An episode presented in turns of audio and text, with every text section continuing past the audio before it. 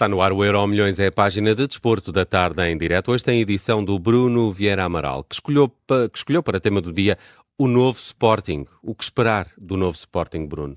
Pois ainda há algumas indefinições, ainda não se sabe se o plantel vai ficar assim, isto ainda vai correr muita água debaixo das pontes uh, por causa de, do mercado de transferências. O Sporting fez já uma, uma boa venda com a saída de Manuel Ugarte para o Paris Saint-Germain, mas isto tudo depende depois de, das propostas que, que apareçam. Tem-se falado, por exemplo, em possíveis saídas de Paulinho ou até de Chermiti. E os adeptos ainda estão à espera da estreia de Guioqueras, que eh, é a contratação mais cara da história do clube e que em condições normais deverá ser ele a referência no ataque da equipa de Ruben Amorim. Um, e não se sabe se uh, com Paulinho ao lado, com Chermiti, uh, sem nenhum deles e com Trincão, bem, isso ainda se está para ver, vai depender muito de quem ficar no plantel. Se uh, estes jogadores todos ficarem no plantel, Ruben Amorim tem aqui várias opções para a frente de ataque e hoje, hoje dizia no, eh, no campeão é que isto até poderá ajudar a Paulinho a libertar-se daquele peso de ter de marcar golos. Pode ser benéfico para Paulinho e pode ser benéfico para este novo ponta de lança do Sporting. Daquilo que já se pôde ver, está reservado um novo papel para Gonçalo Inácio e tem-se falado muito no exemplo de John Stones no Manchester City, um central que sobe para o meio campo para criar jogo o que faz sentido tendo em conta a qualidade técnica de, de, de Gonçalo Inácio, uh, e que pode dar à equipa também uma outra capacidade para desmontar adversários que se fecham mais e que são maioria no campeonato português. O Sporting o ano passado revelou algumas dificuldades nesses jogos, também não apresentou a mesma consistência defensiva uh, em relação, por exemplo, ao ano em que foi uh, campeão. Estes adversários já percebem mais ou menos como é que funciona o, Sporting de Ruben Amorim e Agora temos um Ruben Amorim a diversificar aqui as abordagens ao jogo, talvez menos teimoso, apontou-se muito o defeito da teimosia a Ruben Amorim, sabendo que não dispõe dos mesmos recursos dos adversários e que terá mesmo de uh, tirar coelhos da cartola para nivelar uma competição que à partida está inclinada para o Benfica,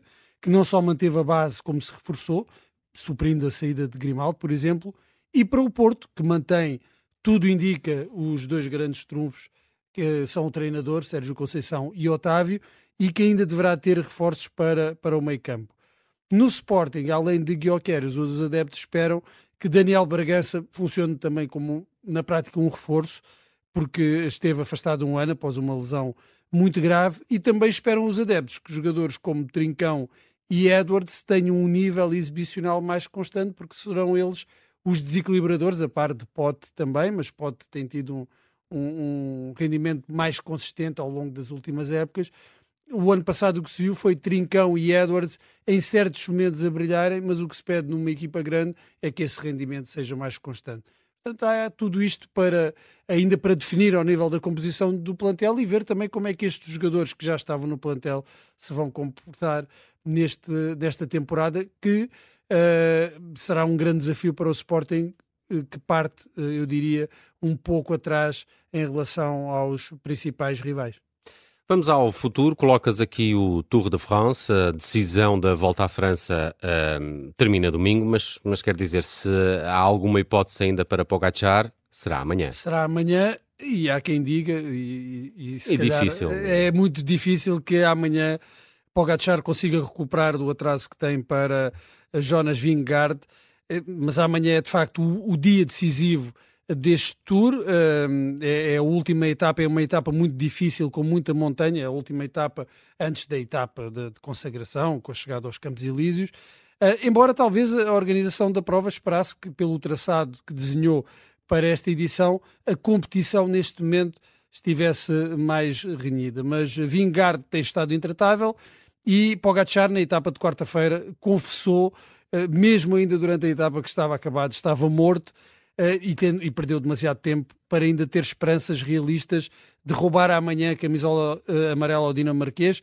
É uma diferença de 7 minutos e 35 segundos e mesmo com uma etapa muito difícil, ainda mais difícil seria para o Gatchar recuperar todo este tempo, teria que haver um, um desfalecimento quase, ou um, uhum. um incidente grave para que Vingard uh, perdesse todo, toda esta vantagem. E a atuação do dinamarquês tem sido tão soberba, a sua superioridade tem sido tão avassaladora, que, eh, como é norma no ciclismo, já se começaram a levantar suspeitas em relação ao ciclista, e isto, nomeadamente após a cronoescalada de 22 km, em que Vingard ganhou mais de um minuto e meio a Pogacar, que ficou em segundo. Ou seja, nem se pode atribuir a diferença uh, nesse contrarrelógio a uma quebra do esloveno, ele esteve bem. Vingard é que parecia ia, que ia de mota e até há suspeitas, não em relação a Vingard, mas no, no ciclismo, uh, da utilização de algumas bicicletas com, com motor, o que poderia explicar a, a vantagem de Vingard. O ciclista dinamarquês já veio dizer que está limpo, que não toma nada que não pudesse dar à sua filha e que não usa os mesmos métodos de Lance Armstrong, o ciclista que ganhou por sete vezes o Tour, depois foram-lhe retirados, quando se descobriu o sofisticado esquema de doping que tinha montado. A suspeita uh, está aí, mas para já isso pouco interessa, pelo menos até que surjam provas, claro, se é que vão surgir. Para já o que interessa é a competição e a possibilidade uh, do que para Tadej Pogacar seria um milagre e para Vingard seria uma derrocada que seria mudarem, uh, trocarem de posto na penúltima etapa do Tour, que mesmo assim será uma etapa a acompanhar. Vamos ao passado. Neste dia, em 2002, eh, Michael Schumacher conquistava o quinto título mundial de Fórmula 1, igualou nessa altura Juan Manuel Fangio. Pois, eu trouxe aqui esta efeméride a, a pensar em ti. Obrigado, Sei que esta Obrigado. é a tua pista. em 2002, o campeonato de 2002 foi, foi histórico para a modalidade, não só por esse facto, mas, claro, também por esse facto. Pela primeira vez, um, um piloto conseguiu igualar os cinco títulos mundiais de Juan Manuel Fangio, é uma lenda, talvez a maior lenda desta, desta modalidade, e uh, Michael Schumacher tratou de igualar este recorde em grande estilo, estabelecendo vários recordes pelo caminho. Desde logo, sagrou-se campeão no Grande Prémio de França a 21 de julho, há precisamente 21 anos, quando ainda faltavam disputar seis grandes prémios, que na altura foi um recorde. Durante o campeonato, Schumacher só por uma vez não terminou nos dois primeiros lugares, foi na Malásia, a segunda corrida do ano, que curiosamente foi vencida pelo irmão Ralf Schumacher. São os únicos irmãos a ganharem grandes prémios na Fórmula 1. Mas mesmo nesse grande prémio em que não terminou em segundo, Michael Schumacher conseguiu o terceiro lugar, ou seja, acabou no pódio de todos os grandes prémios daquela eh, temporada.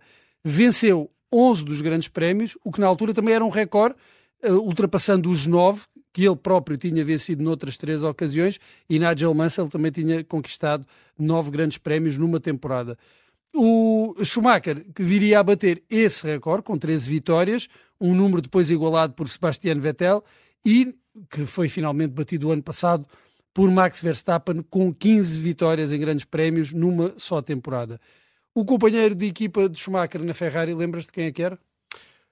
Uh, não, por acaso não. Em Era, 2002? Em 2002. já não lembro. Já Era não. o Rubens Barrichello, ah, terminou okay. o campeonato em, em segundo lugar, naquela que foi uma dobradinha para a escuderia italiana, e em terceiro ficou quem? Quem é que ficou em terceiro, lembras? Epá, já não lembro. Juan Pablo Montoya, de oh. Williams. Uh, colombiano. Colombiano, que tem um recorde também eh, qualquer que tem a ver com, com, as conquistas dele, porque eu acho que conquistou já uh, as a 500 Indy. milhas Sim. e as 24 horas de Le Mans, se não estou em erro. Tem assim uma série de. Sim, ele depois fez carreira mais no, no, nas competições norte-americanas do que propriamente na, na Europa, mas acho que é campeão também da, da Fórmula Indy. Sim, eu vou confirmar isso uh, mais tarde. Neste ano acabou em terceiro, medalha de bronze, por assim dizer. Claro que o campeonato de construtores ficou também na Ferrari. Os dois pilotos uh, da equipa italiana fizeram mais pontos do que todos os outros pilotos juntos. Foi um domínio Completo. absoluto e para o, para, para o, qual muito contribuiu o conhecimento uh, e a qualidade de Michael Schumacher. Sem dúvida, este fim de semana há Grande Prémio da Hungria. Fica por aqui o Euro Milhões com o Bruno Vieira Amaral.